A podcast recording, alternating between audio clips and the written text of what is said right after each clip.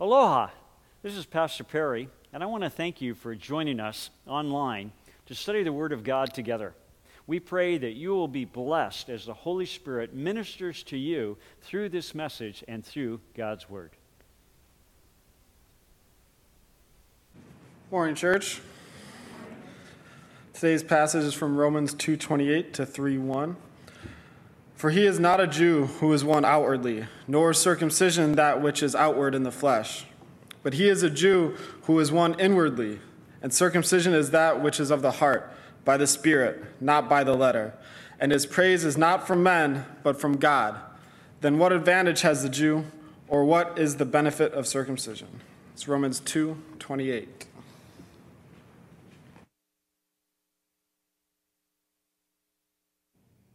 Good morning. Happy Sunday. Would you pray with me as we prepare our hearts to look at God's Word today? Let's pray. Lord, we are grateful that you are a personal God, that you want to have a personal relationship with us. We're grateful that you are a loving God, a caring God, a God who is interested in every aspect of our lives from what we think is the most important to what we might think is the least important, you care. We ask you, Lord, as we come to listen to you today, that you would cleanse us from anything in our hearts and minds that would distract us or is sinful, Lord. Cleanse us. And we ask for the Holy Spirit to be our teacher and for him to speak through me words that are clear and helpful. And Lord, we continue to pray for those close to us as well as those around the world who are going through very difficult times. Lord, help us to be compassionate and kind to them. Help us to be generous to them and to share where we can. And for those who personally are suffering right now, who are hearing this message, we pray that you would bring comfort to their hearts and help through the ministry of the Comforter, the Holy Spirit. And through Jesus we pray. Amen. In January of 1998, I had a chance to travel to what I consider one of the most beautiful countries in the world, the country of South Africa. And I had a chance to drive throughout the country. Uh, I made sure I drive, drove on the opposite side of the road, which they do, which is a little confusing. But as I drove, I noticed that part of the country looked like Hawaii and tropical, and part of the country looked like Southern California, and the beaches looked like Southern California. And then part of South Africa looks like, well, Africa, with wild animals and game and things like that. Well, while I was traveling, I would meet people and Christian people. I'd visit churches and things like that. And I met some people for the first time who told me that they had some friends down in Cape Town, the southern part of South Africa, that would be happy to house me. And they said their names are Dave and Colleen, and we'll contact them and let them know you'll be coming, and they'd be happy to take in a perfect stranger in their home. So, driving from the northern part of South Africa to the southern part to Cape Town, I came to this beautiful city of Cape Town, and it reminds people of, reminds you of sort of a upscale Southern California town, and there's Table Mountain, as it's called in the back. I'm not sure why they call it that, but uh, no, for obvious reasons. And yes, Dave and Colleen took me, a total stranger, into their house. And their house was on a canal, and it looked like Hawaii Kai. And I go, oh my goodness, I could be in Hawaii. And then Dave, one day I came out and he had a flagpole and he had hoisted up a Hawaiian flag outside his house. So you look at that picture and you think that's Dave, and, and you think, wow, he's in Hawaii, but that's South Africa. And they made me feel right at home. Well, I stayed with them for a number of days, and during my visit, neither Dave or Colleen ever went to work. And curious, one day I asked them, I said, What do you do for a living? And they said, Oh, well, we, we golf, we travel, and we do a little investing now and then. I found out that they came from a very wealthy family heritage, and they had inherited inherited their wealth, and they didn't have to work if they didn't want to. One day while I was visiting with them, they asked me, Would you like to see our beach house? I go, You have another house? Sure. And so we got in the car, and boy, was I going to be surprised. We drove to the national park, the Good Hope, uh, Cape of Good Hope National Park. And we got there, and there's a gate there, and there's a guard because it's a national park, and there's an entry fee.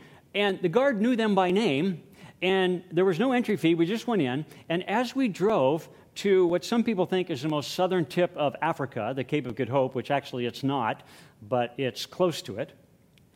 As we drove, we came to a locked gate, and Dave had the combination of the gate. He opened the gate. We went down a gravel road, down a hill to the beach, where we saw three beach houses. Nothing really fancy, just moderate beach houses. And we got to the beach house, and I go, Whose houses are these? And Dave said these three beach houses belong to Dave and his two siblings. They had inherited them, and they're the only houses in the national park. So let me show you a, a picture of their beach house there. There it is, and Dave and Colleen at their beach house um, at the tip of the Cape of Good Hope. Well, I was stunned. I was impressed. I was confused. I was speechless. I was amazed. And finally, I asked, Can you give me an explanation of what's going on here? And Dave told me that at one time his family had owned the property, all the property where the national park now existed. And his family had donated the property to the government of South Africa so they could create this national park, the National Park of the Cape of Good Hope, with the one stipulation that they could keep their three beach houses. Wow. Physical birth can certainly carry with it certain privileges. And that's how Romans chapter 3 begins. As we come to Romans 3 in our series, Truth Matters. In Romans chapter 3, it begins with the Apostle Paul stating one of the great privileges of being born a Jew. But before we jump into chapter 3, we need to look closely at the very end of chapter 2. Because, as you're probably aware, as the Apostle Paul wrote this letter, he didn't put in chapter and verses. None of us do that when we write a letter, at least I don't assume you do. But the chapters were put in there in the 13th century, the chapter divisions in the 13th century AD. And later on, about 300 years later, in the 16th century, the verse divisions were added. And that was so you and I could find the same verse easily. But when Paul wrote this, there were no chapter and verse divisions. And as helpful as they are, sometimes they break up a thought or the flow, and an unsuspecting reader might think they're supposed to stop at the end of chapter 2 and wait till tomorrow or next week to read chapter 3, and they would miss a thing or two. So, as not to miss a thing or two, we're going to start chapter 3 by reading the end of chapter 2, verses 28 and 29. Romans 2, verse 28. Apostle Paul writes, For he is not a Jew who is one outwardly, neither is circumcision that which is outward in the flesh. But he is a Jew who is one inwardly, and circumcision is that which is of the heart, by the Spirit, not by the letter, and his praise is not from men, but from God. In our previous sermon, which was titled The Heart of the Matter. One of the truths that we learned from this section in chapter 2 is that your religious acts are worthless without a heart to match. Your religious acts are worthless without a heart to match. And in this particular case, the Apostle Paul is stating that just because you outwardly have done something that looks Jewish, inwardly that doesn't make you a Jew.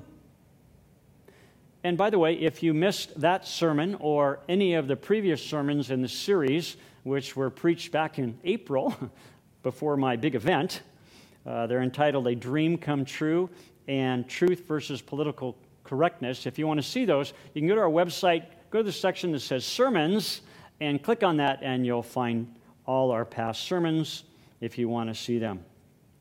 Now, back in verse 28 of chapter 2, notice it says, For he is not a Jew who is one outwardly, neither is circumcision that which is outward in the flesh. Circumcision is a big deal to the Jews. But do you know why it's such a big deal? Circumcision is the physical, outward sign of a promise, a covenant that God made with the very first Jew, a man that God chose to call Abraham. And Abraham's name means father of a multitude, which was a little ironic when he got it because at that point he had no children. And God promised Abraham two things He promised him land, and He promised him seed. And that's something you should never forget because it will help you understand all of the scriptures. The land, because we're so clever, we call it the promised land because it was promised to Abraham. It's part of the Abrahamic covenant.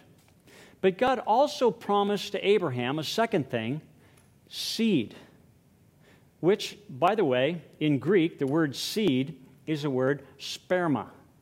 And you probably can guess what English word we transliterate that word into English. It means seed.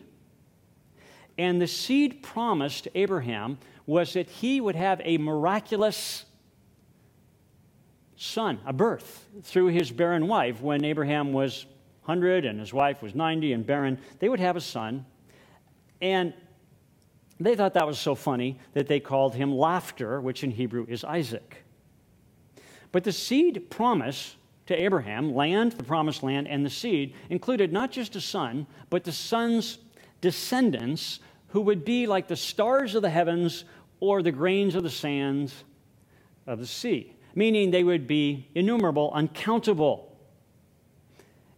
And in Galatians chapter 3 verse 16, the apostle Paul also tells us this word seed also refers to the Messiah, Jesus Christ. So, to remind every Jew, starting with Abraham, the first Jew, that God always keeps his promises, God had the Jewish people put the sign of the promise of the seed on the male organ of seed planting. As a constant reminder that God will keep his covenant with the Jewish people, the Abrahamic covenant, a covenant that is still in effect a covenant that is yet to be completely fulfilled. Oh, yeah, they have the people, but they've never occupied what is called the promised land, all the way from the Nile River in the west, all the way to the Euphrates River in the east. They haven't occupied it all. They haven't yet had a Messiah, a king, to rule over that land with them, who will be Jesus, as prophesied throughout the Old Testament as well as in the New Testament.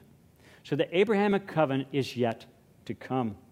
And circumcision is a reminder that God keeps his promises. But as important as circumcision is, it's not what makes a person a Jew.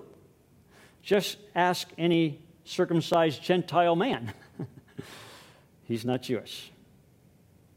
Well, Paul uses a little wordplay in verse 29 that's easy for us Goyim, us Gentiles, to, to miss. You need to understand that the name Jew, where did it come from?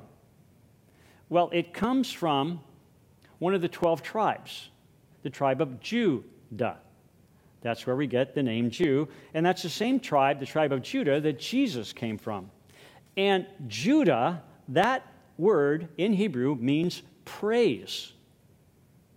And so, as Paul writes in verse 29, keeping that in mind, look at 229. For he is a Jew, remember, Jew means praise, who is, um, who is one inwardly, and circumcision is that which is of the heart by the Spirit, referring to the Holy Spirit, not by the letter, the letter of the law. And his praise, in other words, his Jewishness, is not from men, but from God. It's a play on words. True praise, true Jewishness is not what man does on the outside, it's what God does on the inside. Now, as we continue to read without a break Paul's letter, we come to, in the next sentence, chapter 3, verse 1, as we continue without a break. Chapter 3, 1, he says, Then, what advantage has a Jew? Or what is the benefit of circumcision? In other words, if automatic right standing with God, automatic salvation isn't one of the privileges of being Jewish and following the laws and being circumcised, as the Jews of Paul's day believed and taught, then what advantage is there in being Jewish? So the Apostle Paul starts a list of advantages of being Jewish, of being born a Jew. Salvation, automatic salvation isn't one of them, but the next verse, verse 2, he says, Great in every respect. What advantage is it being born Jewish? Great in every respect. First, and here's his first point, his first thing on the list. First of all, they were entrusted with the oracles of God. Some translations say the Word of God. The words of God, the oracles of God. About 2,500 years after God created the universe and everything in it, God had a man by the name of Moses write stuff down. And had Moses write down how things were created, and we call that the book of Genesis, which again is a Greek word. The Greek word Genesis, the G is kind of soft G, and the Greek word Genesis means origin or beginnings, and that's why we call it the book of Genesis. And God also gave through Moses into the Jewish people his law, his rules to live by. And we often think of the Ten Commandments, and, and those are included, but they actually had 613 laws or commandments to keep in the law. God gave these to the Jewish people. He gave them his oracles, his words, and that's pretty special. That's who he gave them to. Now, they've shared them with us, and we have them now, and we also have the New Testament. But when God started out giving his written word, it came to the Jews. Which brings us to our very important truth and first personal application number one. If you're listening online, there's an outline the P- on the PDF icon along with some study questions.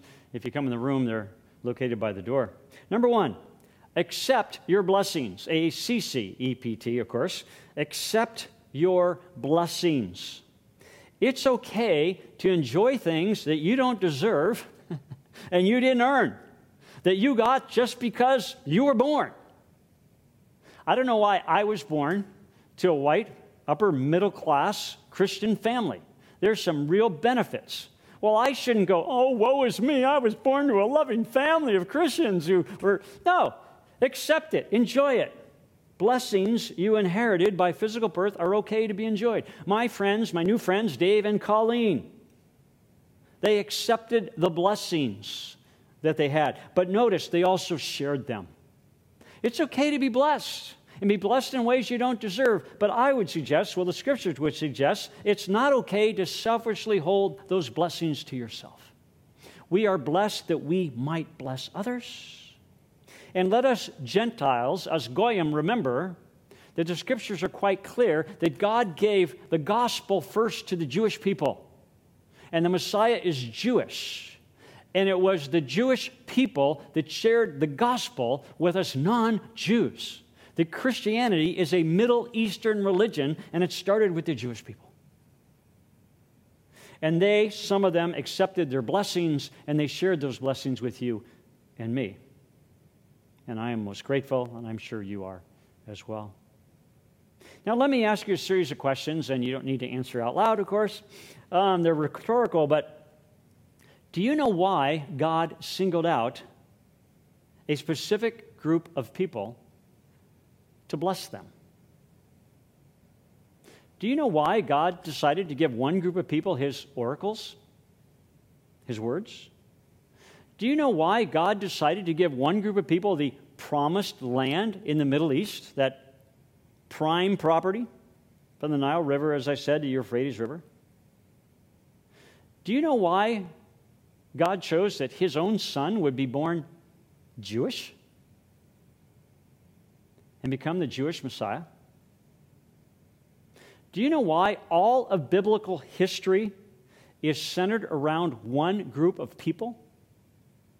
the Jewish people, including and especially the end time events, are all keyed to the Jewish people? Do you know why Jesus won't return until the Jewish nation, as a nation, repents, recognizes him as Messiah, and invites him to come back. And then he'll come back at his second coming and set up what we call the millennial kingdom, that 1,000 year reign that's described throughout the Old Testament prophets, as well as in the book of Revelation and some of the Gospels. Do you know why the Jews? Well, to get the answer to that, we got to go to one of Moses' five books, the book of Deuteronomy. Deuteronomy, also, of course, is a Greek word. It means second law. It's the second time that they're beginning the law because the first generation died out in the wilderness wandering. And now we have another generation that needs to hear the rules and regulations and laws again before they enter the promised land. Deuteronomy chapter 9, we're going to look at verse 6. It's Moses writing to the Jewish people, and he writes this in Deuteronomy 9 6. Know then, it is not because of your righteousness that the Lord your God is giving you this good land to possess. For you are a stubborn people. So, it's not that the Jewish people were especially righteous. In fact, they're called stubborn, that God selected them for the promised land. Now look at chapter 7, moving a little bit to the left in your Bibles. Chapter 7, verse 7 chapter 7, verse 7 of Deuteronomy The Lord did not set his love on you, nor choose you because you were more in number than any of the peoples, for you were the fewest of all peoples. No kidding. When they started out, there was one. Well, really, there was zero. And then he, God picked Abraham, one. They started out with one deal. And he says, You're not special because you're a, a mighty nation and powerful nation and have all these people. That's not why God chose you. Verse 8, first part of it, tells us why. Deuteronomy 7 8. But because the Lord loved you. And he goes on to talk about some of the promises in the rest of that verse. But notice, because the Lord loved you. Why did God choose to single out the Jews? Because he chose to single out the Jews. he chose to love them. They didn't earn it, they didn't deserve it, it wasn't based on who they were or anything. It's just God's decision to bless those people.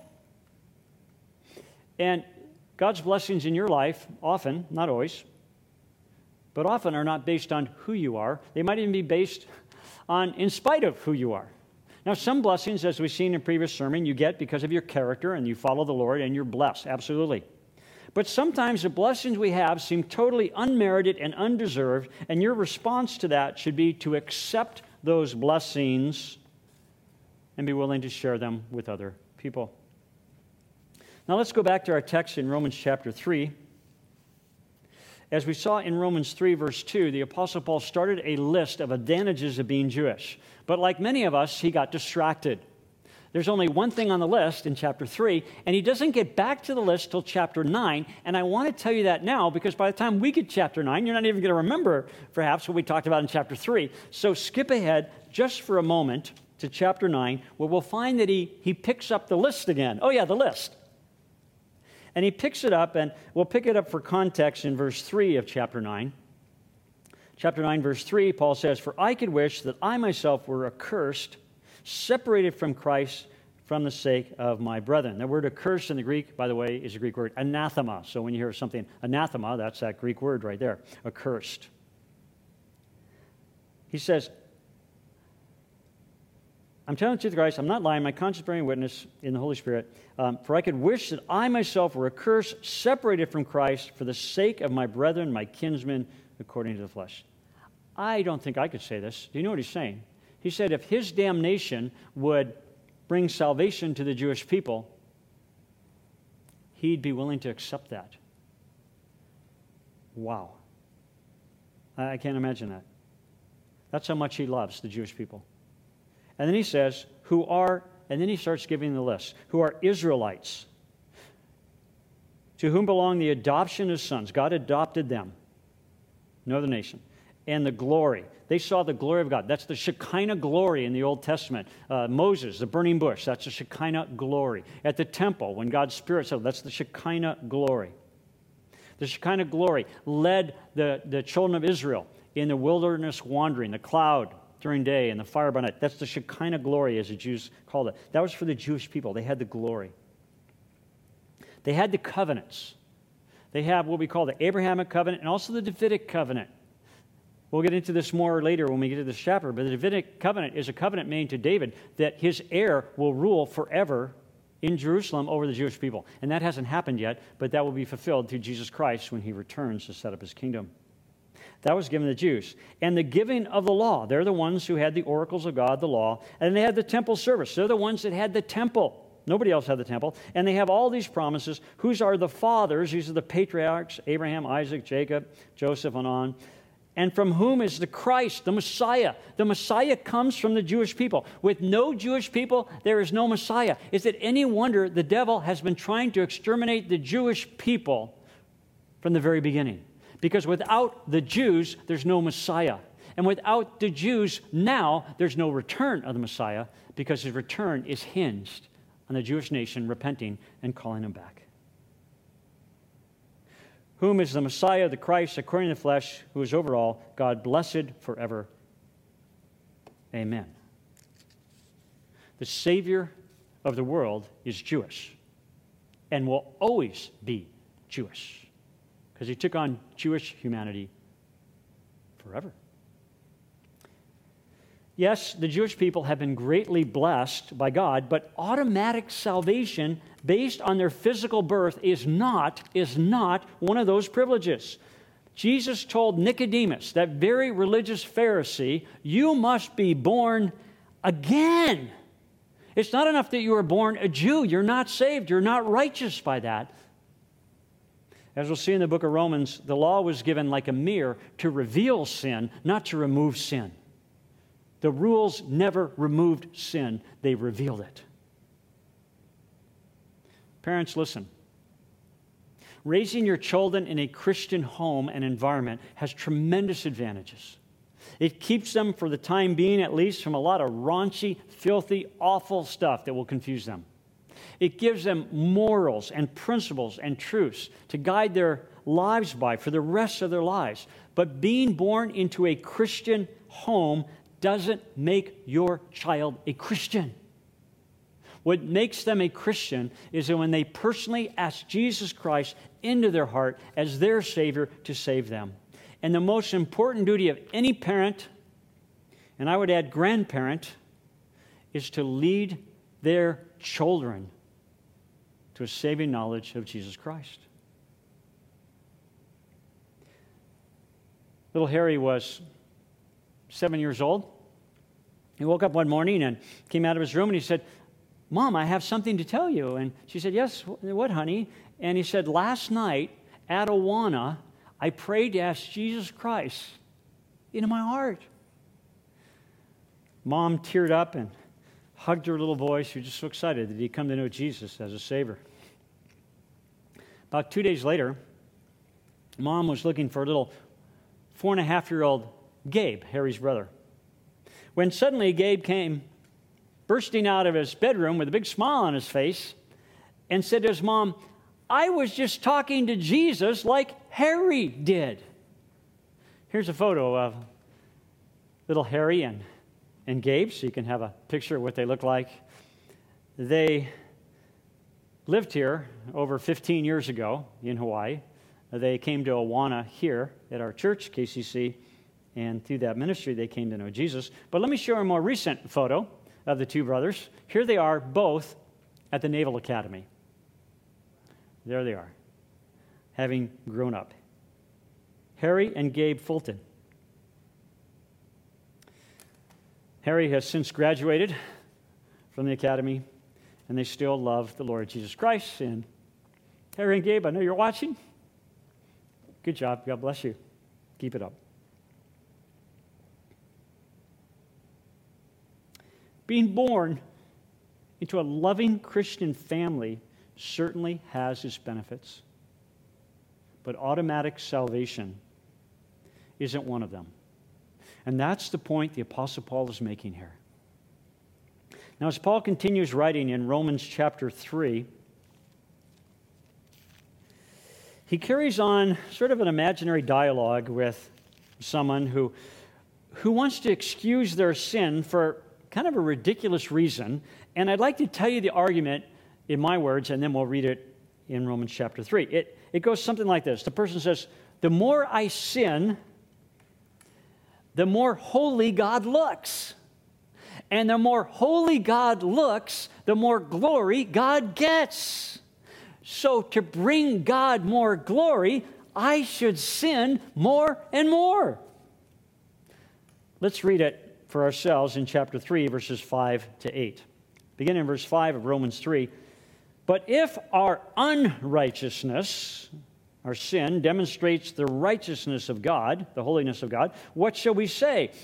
The God who inflicts wrath is not unrighteous, is he? I'm speaking in human terms, Paul says. May it never be. Some translations say, God forbid. One paraphrase said, What a ghastly thought! This is one of the strongest expressions you could have in the Greek. May it never be, for otherwise, how will God judge the world? And then the argument, but if through my lie the truth of God abounded to his glory, why am I also still being judged as a sinner? If my lying and my sin gives God glory, why am I at fault? And why not say, Paul says, as we are slanderously reported and as some affirm that we say, we don't say it, but they say we do, let us do evil that good may come. Paul's response their condemnation is just. Permit me to put that in the vernacular go to hell with such thinking. That kind of thinking leads to hell. You see, not only should you accept your blessings, but number two on your outline there, and for us today, you should also admit your failures. You should admit your failures. Although outwardly South Africa is one of the most beautiful countries I have ever visited, when I visited it some 20 years ago, its heart was desperately sick. They were trying to recover from approximately 50 years of what they called apartheid, which means apart, separated. And that's where the white minority separated the black and colored, as they call it, majority. And those people lived in such squalor and such pain.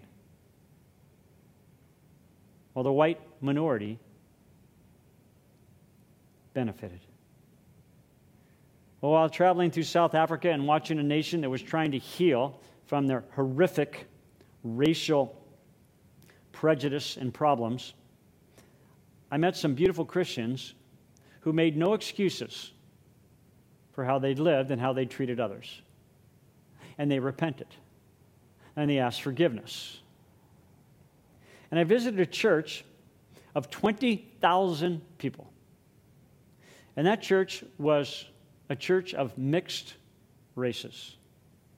And this church would send buses to the infamous area of Soweto, where the poorest of the poor had lived, the blacks and the colored, and they would bus them into church to worship together with white, upper middle class Christians and fellowship together. Past as well as present failures and sins must be admitted so they can be confessed and so they can be forgiven. They are not to be ignored and they're not to be excused. Admit your failures.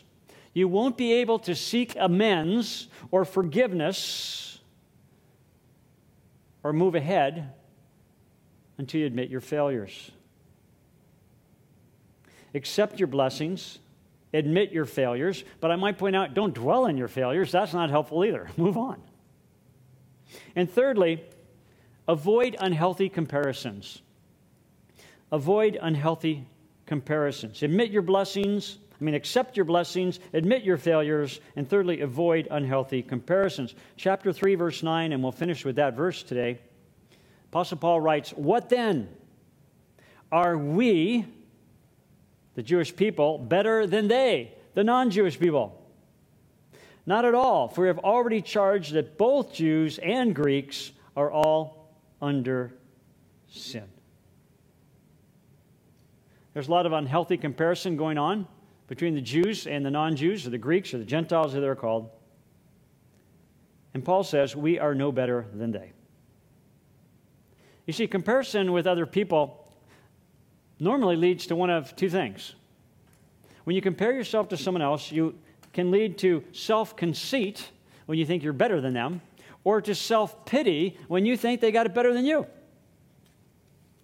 One of the things about being a preacher, and I don't think it's unique to me, and um, if it is, it is, but I don't think so, is that when you hear another preacher preach, you compare him to yourself. I'm not saying you should, but you do.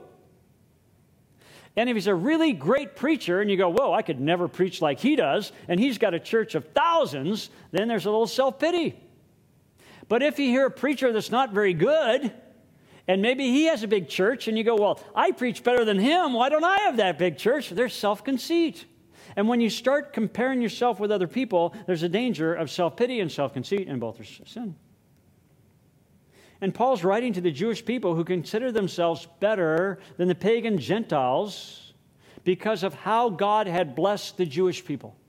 And just because God has blessed you doesn't mean you in yourself are better than someone else. In God's eyes, None of us is good enough to merit God's favor. It's because we have Christ and Christ alone that we get benefited. And one of the lies you and I, as Christians, can find ourselves believing is that we, as Christians, are better than non Christians. And we're not. We are the same wretched, nasty, selfish people as they are, except we have Christ in us. And it's Christ in us that makes us better and makes us good. It's not us in us. And so Paul says avoid unhealthy comparisons.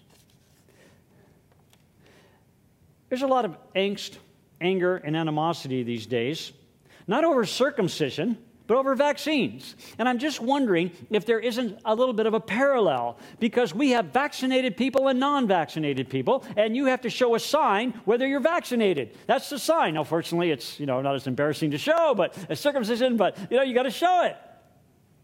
And whichever camp you are in, vaccinated or unvaccinated, you probably have strong emotions about your view. I have strong emotions about my view. And I think that's okay.